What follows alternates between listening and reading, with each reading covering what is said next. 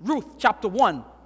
I'm in verse 18. And when when she realized when she realized that she was determined to go with her, she said no more to her.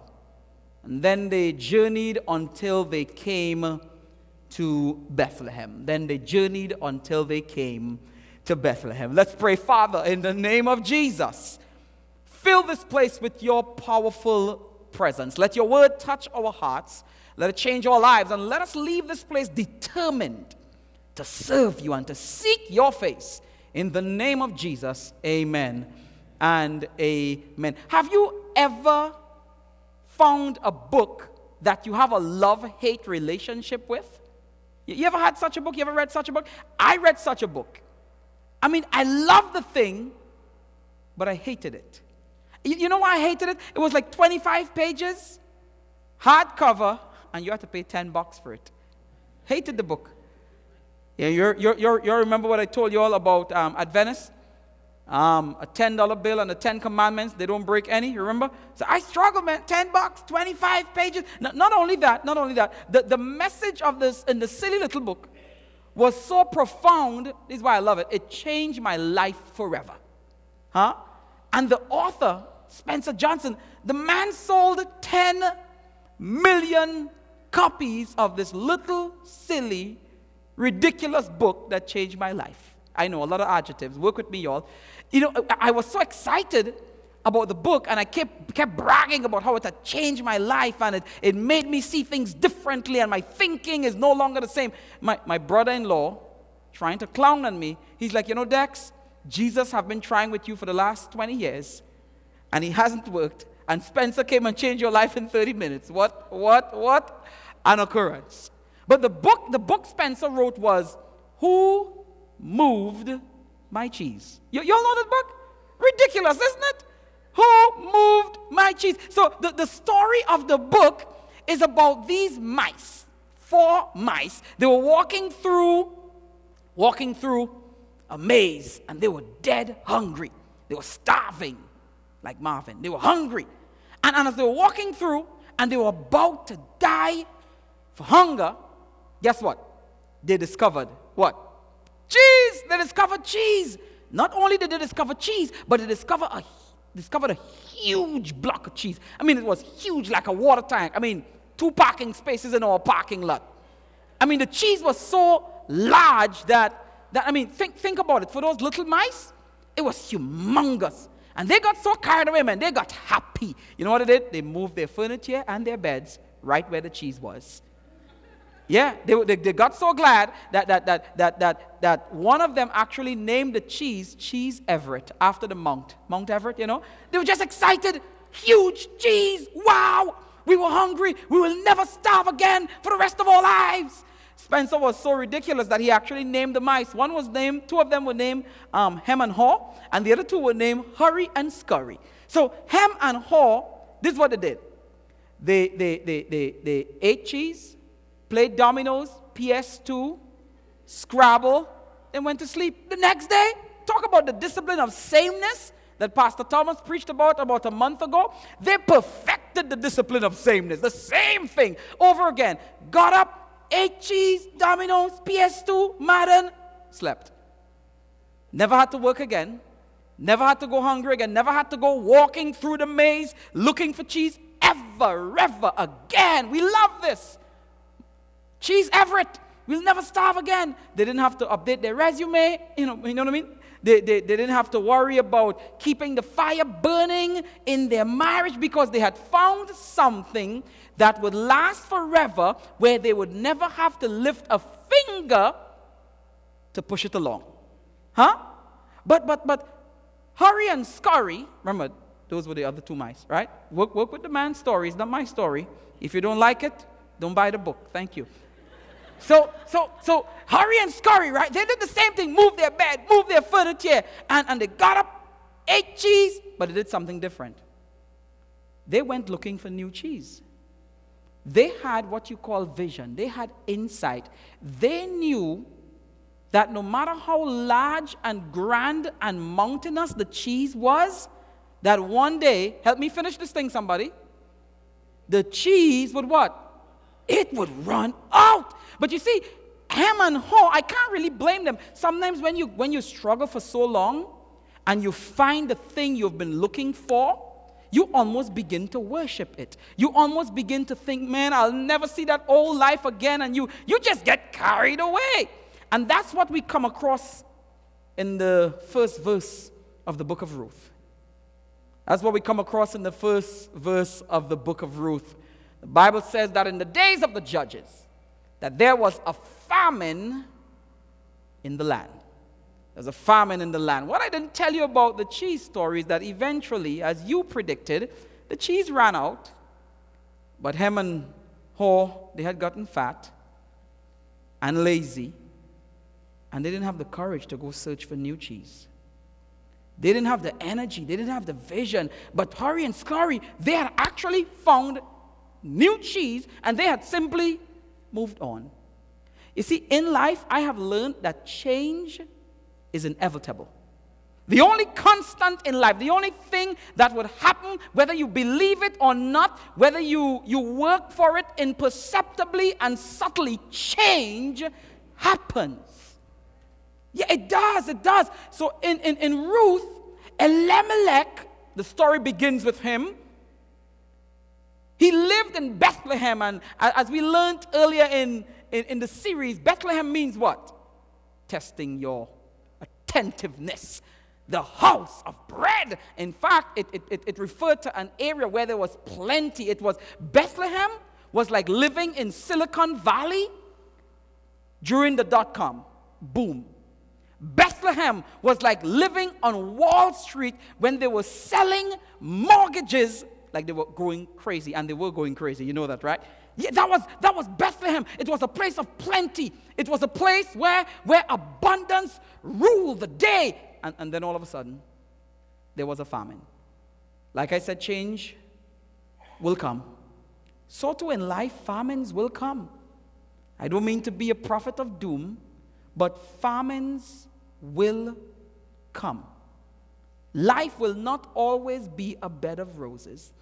Difficulty and hardship comes to all. No wonder Peter said to the church, he said, Think it not a strange thing when you suffer fiery trials, because famines, famines and turmoils and tribulations and troubles, they will come. As long as you exist on a sinful, broken, dark planet, famines will come. It will come. It will come.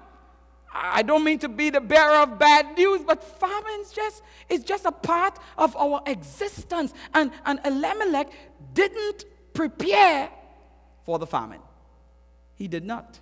He didn't prepare for the famines did not, he did not, he didn't plan or, or project or he had no vision. He didn't realize that, that the, the, the good times will not last for, forever. He didn't realize that. So the famines came. And when the famines came, what did he do? He began to make some rash decisions. No, no, no, no. I can't blame Elimelech because, you see, he lived in Bethlehem, which is the house of bread. And, and, and, sometimes, and, and Bethlehem is, is where David would later be born. And Bethlehem was a, was a place known for, for its worship of God, and it was supposed to be sacred. And, but, but, but even, even though God has ordained something, that, that doesn't mean famine wouldn't come. Remember where we live, right? That doesn't mean that troubles wouldn't happen, even though God, God's hands is on it. So some of us struggle, right? Because we know that the person we hooked up with, God whispered in your ears. I know it could have been an echo, but you saying God whispered in your ear. The feelings that you felt in your stomach, no, it wasn't because you didn't eat on time. That had to be Jesus. Yes, it had to be Jesus. And, and, and, and because that person was sent by God, because the relationship was ordained by God Himself, you, you tell yourself, man, what, why in the world would we have problems? You have problems because you got hooked up with a human being. Hello. Famines will come. Famines will come. No, no, no. Uh, I, I, I've realized that I have, uh, as I researched and I prayed over the passage, thought about, you know, what, what do we share this morning? Now, there are several different changes that we make. I'm saying we, we always need to be looking for new cheese. Don't ever be lulled into thinking that things are going to always remain the same. I know you got, a, you got a good job, but don't think that a crisis wouldn't come. Why aren't we planning? Why aren't we planning for just in case we become disabled? Why aren't we planning for our, our, our, our kids and how are they going to pay for college? Why aren't we looking ahead? Because a lot of times we think having, having faith means that you don't need to think. Anybody knows what I'm talking about?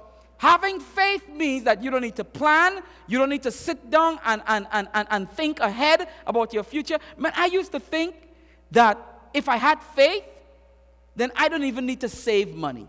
In fact, I believe that the more broke I was, is, is the more trust and confidence I had in God. And I had a lot of confidence in God, we all. That was just my impression. If, if, if I could keep it, I mean, I was just broke where I spoke into my pocket and my voice would echo. You know, broke, awfully broke. But I thought, I thought that if the, the more I was like that, that God would, would show himself to be a provider. So I saw faith. Faith for me was really presumptuousness. That wasn't faith. I mean, you know, you know, you know those days when you, you, you wrote a check, right? And you know you didn't have a dime in the bank. Should I be confessing my illegal activities right here? wrote a check, didn't have a dime, you didn't want it to bounce, right? So what do you do? You wrote a check from, from Wells Fargo to cover that other check that you wrote from Bank of America, knowing well that you didn't have money in Wells Fargo either, but hoping that by Friday, when we get paid, that it would be on time. Lily, you sound like you sound like you know what I'm talking about. Back in the day, right? Back in the day. So so so so faith faith does not mean lack of thinking. Faith does not mean thoughtlessness. Huh? So he did not plan for the famine, planning and preparing for, for, for times when you may not have or when the cheese runs out doesn't mean you don't trust in God. It means you're using the sense that he gave you. Amen. That's what it means. That's just what it means. It, it, means that you're using the good sense he gave you. And not because, not because they asked the couple, they said, Man, you guys are married for 40 something years. What in the world keeps it going? Your love for Jesus? They said, Yes, yes, our love for Jesus. But not only that, we still give the roses. She still whispers sweet nothings in my ear. We still go out for dates as if we are courting, huh? Planning and, and being thoughtful and, and, and, and projecting down the road does not mean that I have no faith or I don't trust God.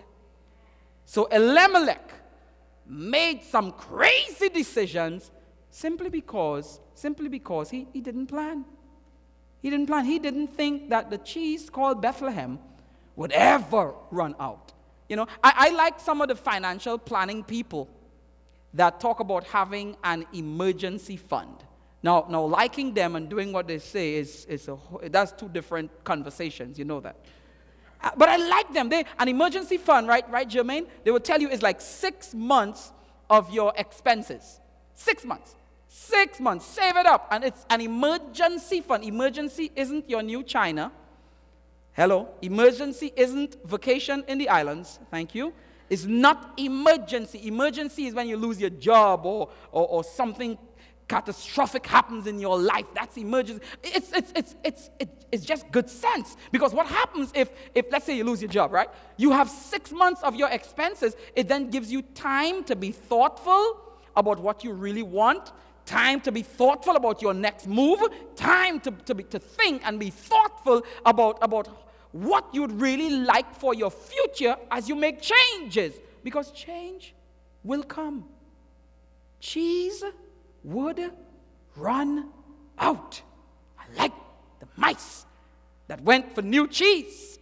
Now, I read the book and I felt silly because I'm like, man, how could two mice be smarter than I am? Of course, it's a story. I fell for it. Sorry. Like you do in the movies, you go crying like your crazy, silly self, crying and you saw on the screen producer, director, and you're still crying. Come on. So why can't I fall for the story? Give me a break. Fell for the story. I'm like, no way. Those mice can't be smarter than I am. They're not Dr. Mice. I'm Dr. Thomas. You know what I'm saying? No way. No way. But it, it, jolted me into being more thoughtful and proactive about the life that God had given, has given me to manage and to be a steward over. So there are two kind of changes. There are several ways of changing, but I just want to focus on two really quickly. The, the first kind of change that we usually make is crisis centered change. Crisis centered change is when you make changes on the run, when emergencies happen and you didn't give it one thought crisis centered change. When you, when you make decisions based only on your emotions, with no thoughtfulness, with no planning, with no preparation, crisis centered change. So, so, so he said to me, She cheated on me. So, you know what I did? I cheated back on her. I didn't know I would become a player. No, he, he didn't know that. Crisis centered change. She said, Well, Pastor, he said that I've gotten too fat. So what I did, I did a diet. Yep, Jenny Craig, I did a diet. I didn't want, I wasn't concerned about changing my lifestyle. I just wanted something quick. Crisis centered change. And crisis centered changes never improve our characters, they're never lasting. And like Elimelech and his family, they always lead to death. They always lead us down a road where we would look back in regret and sorrow that we make those decisions without being thoughtful. Crisis centered change. That's what they are. So Elimelech, he moved his entire family, packed the U Haul, gave away his stuff. They argued about who is being a pack rat or not, which stuff to leave, keep a, a, a, decision without thinking into the land of Moab. Well, who are your sons going to get married to? He wasn't thinking about that. His sons, Mahlon and Chilion, meant sickly and, and, and, and, and fragile. Elimelech, who was supposed to mean God is my king, God was supposed to be his king, but he moved to a land where Satan reigned. Got his sons' wives that most likely would have led him away from the God who he had taught them to worship. Crisis centered change. Yes, change is good. Change is crucial. It's, it's important that you, you, you, you think ahead and you, you look at your life. Where, where would my life be in five years and in, and in 10 years? And what, what about the decisions that I'm making today? How do they affect how I would live tomorrow? It's, it's, it's crucial. But, but you, you want to make, you want to make not crisis centered change. The other kind of change I see in the passage is vision centered change. Tell the person next to you, vision centered change. Oh, tell them with some attitude, what is wrong with you? Vision centered change. Yeah, vision centered change. And this is what Naomi did. Naomi had vision centered change. She, she, she didn't like being in Moab. She didn't like the life that they lived in Moab. They looked at the wrong movies. They had the wrong kind of drinks. She didn't like the clubs. None of the life in Moab she liked. So she deliberately made up her mind to return to a land where God was praised, to a place where God was worshiped, to a place where God was honored and magnified and glorified. She deliberately did. Now, it, it came with a price. She knew it would be difficult because she left Bethlehem full with a family, and now she was returning as a, as a nobody. She, she could have suffered ridicule and, and, and shame, but she didn't mind. She preferred to be in a place where God, where God was honored and lifted up, than to be in a land where the name of God was only used as a curse word. Made up her mind, she made a vision centered change in order to return to the land of Bethlehem. Now, her, her daughter in laws decided to, to roll with her. They're like, girl, we with you. We, we are with you, Nay. We are with you. We're going back. And she deliberately decided to talk them out of it. You see, you, you, you, you, you want to be careful that, that, that people who are accompanying you on the journey have the same mindset and heart like you do. You want to be careful that the folks that, that you're dating, huh? That, that, that, they, that they serve the same God you serve and that you guys have similar values. You, you want to ensure that the friends that you kick it with, that, that somewhere or the other, You may not be on the same level, but at least you're heading to, to, to the same place. You're in the same direction. So she wanted to ensure that, that the, that the, that the daughter-in-laws, that they understood the change that they were making. He, she, she, and she wanted to make sure that they weren't making a crisis-centered change because mama is going, I'm rolling with her. No! She wanted to ensure that they were, that they were being purposeful that they were being thoughtful, that they were being serious about wanting to go back to a land that wasn't theirs. So she talked them out of it. Listen, girls, I ain't got no man for you. Yeah, I know. Naomi was from East Oakland, y'all. I ain't got no man for you. And, and, and in Bethlehem, life for a single woman is hell.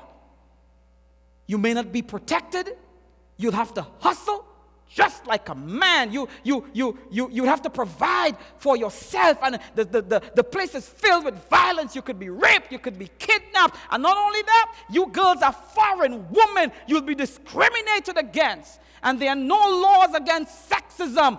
Um, for foreign women, make up your minds, know what you're doing, count the cost. Don't just come with me. She wanted them to make vision centered changes. And Orpah said, Whoo, boy, I'm glad you told me. Goodbye, see you later, alligator. Naomi was like, after a while, crocodile. Yeah, she's like, I'm not going. But Ruth kind of hung on. She, she stuck around, and, and Naomi continued to, to kind of paint the picture. Ruth, listen to me, girl.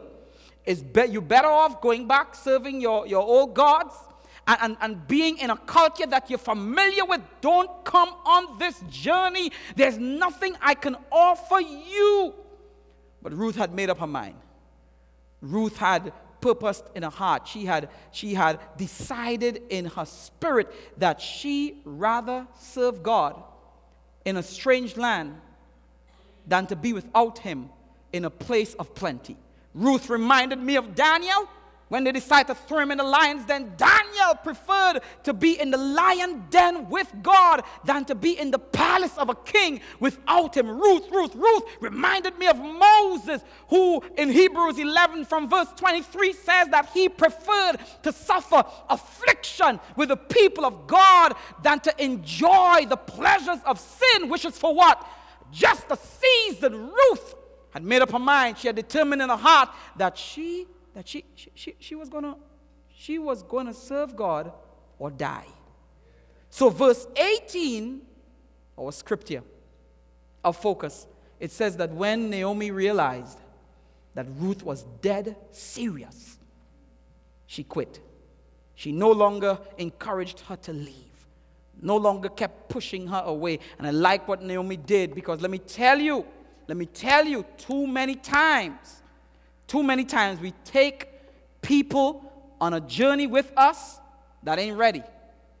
I mean, even in serving Jesus, you know, as, as, as, um, as an evangelist, I travel and I preach, and a lot of people decide to be baptized.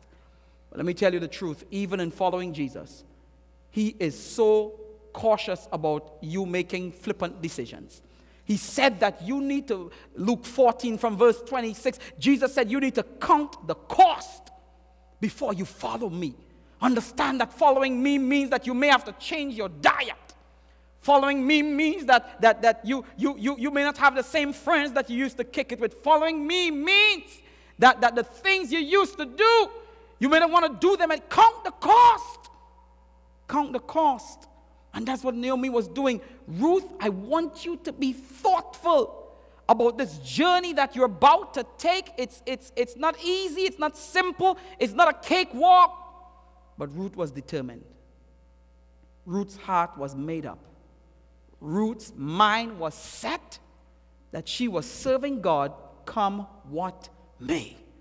And let me tell you what I've learned. What I've learned on the battlefields of life what I've learned as I read the read, continue to read the story of Ruth, is that, is that those who choose to follow God, those who are fixed in their minds and determined in their hearts that they're going to serve Him come what may, God never forsakes them. Never lets you down. He, he never disappoints you. Now, now, now, sometimes the, the circumstances may still not be favorable, but you're always better off when your life is hidden in Jesus then when you're living on your own, you're always better off.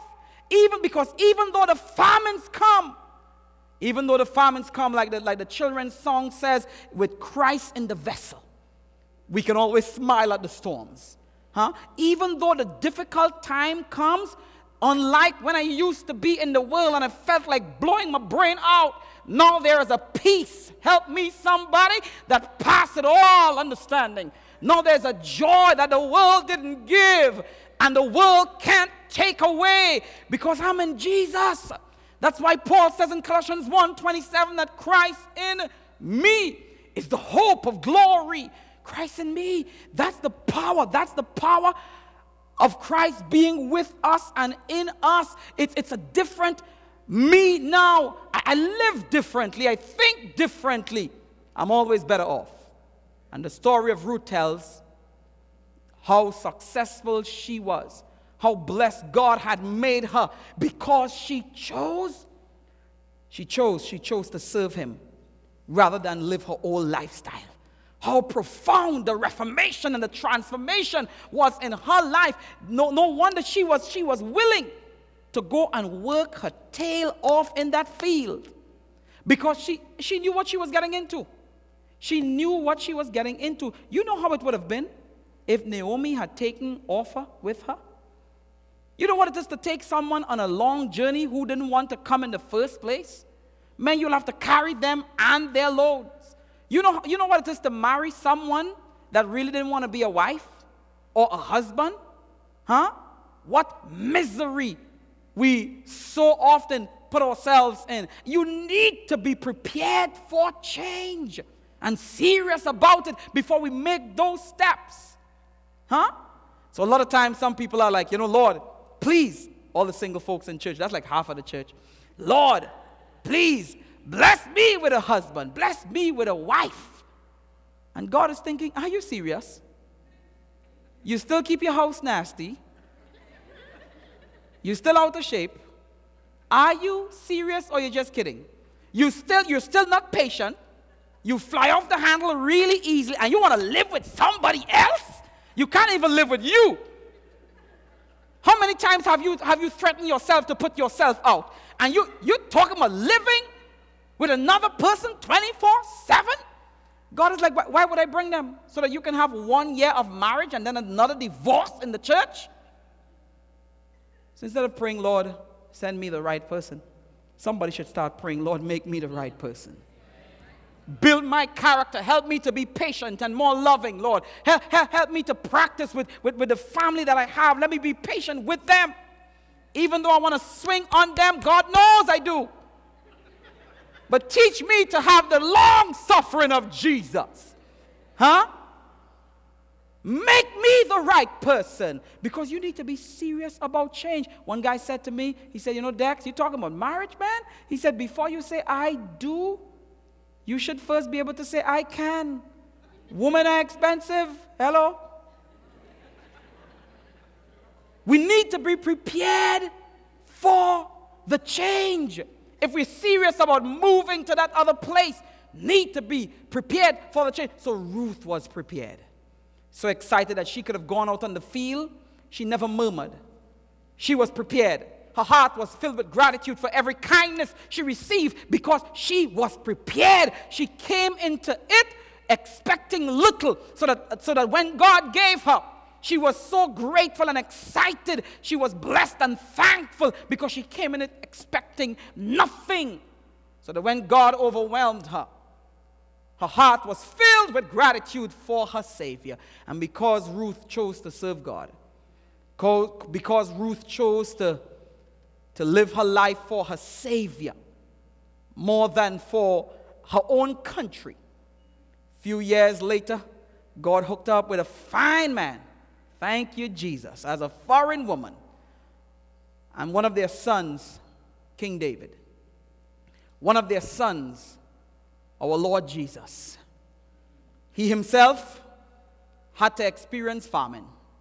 But in the midst of his famine, when he was thinking about giving it up and, and turning his back on the mission that he was sent to accomplish. In the midst of his famine, when, when, when, when all hell had broken loose and he was seeing the, the darkness of death and not even sure if he would be resurrected from the dead. Don't even know if he would be able to see beyond the portals of the tomb during Jesus' famine. I believe, family, that he thought about you and I that needed his grace, that needed his example, that needed his, his power to change, that needed his saving grace. And he said, I'm going to bite the bullet for them. Like his great grandmother Ruth, Jesus said to God, God, your people is my people. I'm going to die so that somebody would be able to live. There might be someone today, you, you, want, you want to experience newness and change in your life. You don't know how to get it, you don't know how to access it. Might be foreign to you. But today I proclaim to you a God who will save you and touch you and bless you in the midst of the famine. You know, I'll tell you about newness. Ever so often, we need to plan and be so intentional about having newness in our lives. You need to open the, the doors of your hearts and the windows of your, of your life and allow the fresh air of God's Spirit to come and, and blow in. I remember a couple of years ago, I was rolling with the Boreros and we were, we were house hunting. And um, Tony, being as nosy as he is, decided to open the refrigerator of one of, those, one of those foreclosed properties that we were looking at. Whew.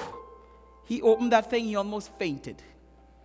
And he's too heavy for me to carry him, so he would have been on that ground even now. But I'll tell you this, I'll tell you this. I mean, it was so funny because we were thinking, man, I think we have we have discovered an archaeological finding. You see the carcasses of the animals that were on the ark? I think we found them. It was nasty. But that's what happens when there's when our lives are stagnant, when there are no changes in our lives our stuff begins to stink. And you want the fresh power of God to flow in your life today. You want to experience some newness. And God, there's so many promises in God's word that, that, that offer us that newness. He said in Philippians 1 that he which began a good work in you, that he himself is able to finish it. it says in Isaiah 40, 41,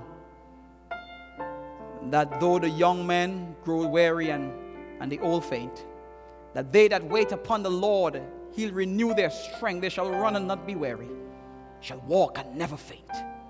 God offers power, He offers newness so that you don't have to keep living like you're living. I mean, again, again, again, think about your life.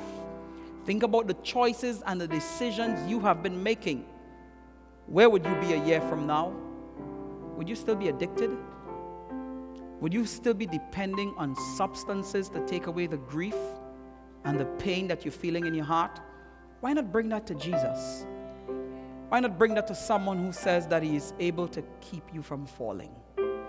Why not bring that to someone who can heal you from your hurts and your hang ups? Why not bring that to someone that says that he can mend your broken heart?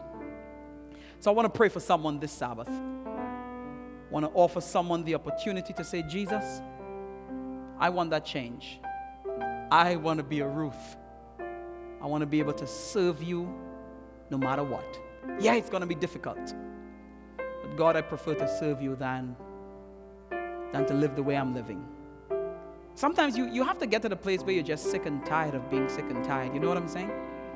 Sometimes you just have to get to the place where you're like, you know what, man, I cannot keep living like this. I've tried to change myself and it haven't worked. Why not try something different?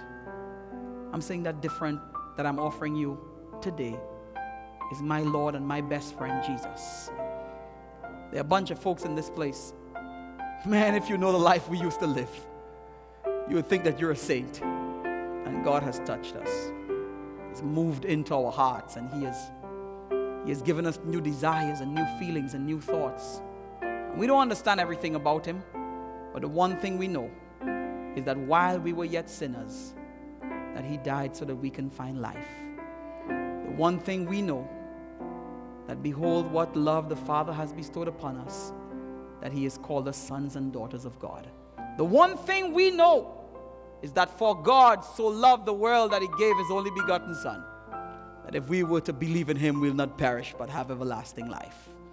And I want to offer that God to you this Sabbath. Stand with me as we pray, as we seek the face of our God, as we ask him to bring about change in our lives, as we pray for newness, as we ask him to give us the, the wisdom to make vision centered changes. Pray with me, your heads are bowed. Father, in the name of Jesus, thank you for life. Thank you for hope. Thank you, O Father, for the courage and the strength to stand in this place and to seek your face. We are so grateful for your amazing love, Lord, that you accepted us before we, we thought about you. And as our heads are bowed, our heads are bowed and our hearts are lifted to heaven. We are praying right now. I want to ask real simple request. Is there someone today, whether you're a guest or whether you've been coming for a while, you want to say, Pastor, I want that change. And I, I don't want to keep living like I'm living. I want God to touch me. I really want to pray for you this morning, this afternoon. I want to pray for you. I want to, I want to call you and encourage you on your journey if you're here today, I don't need you to move from where you are. All I need you to do is lift your hands. People are praying for you right now, all over this building. People are crying out to God that your life would be touched. And that you won't have to go through the pain and the heartbreak that you keep going through over and over. That God could come right in right now and break that cycle. That no matter what addictions you're struggling with, that God, God is, is always a greater Savior than you are a sinner that he has, he has more grace and more power than you have weaknesses.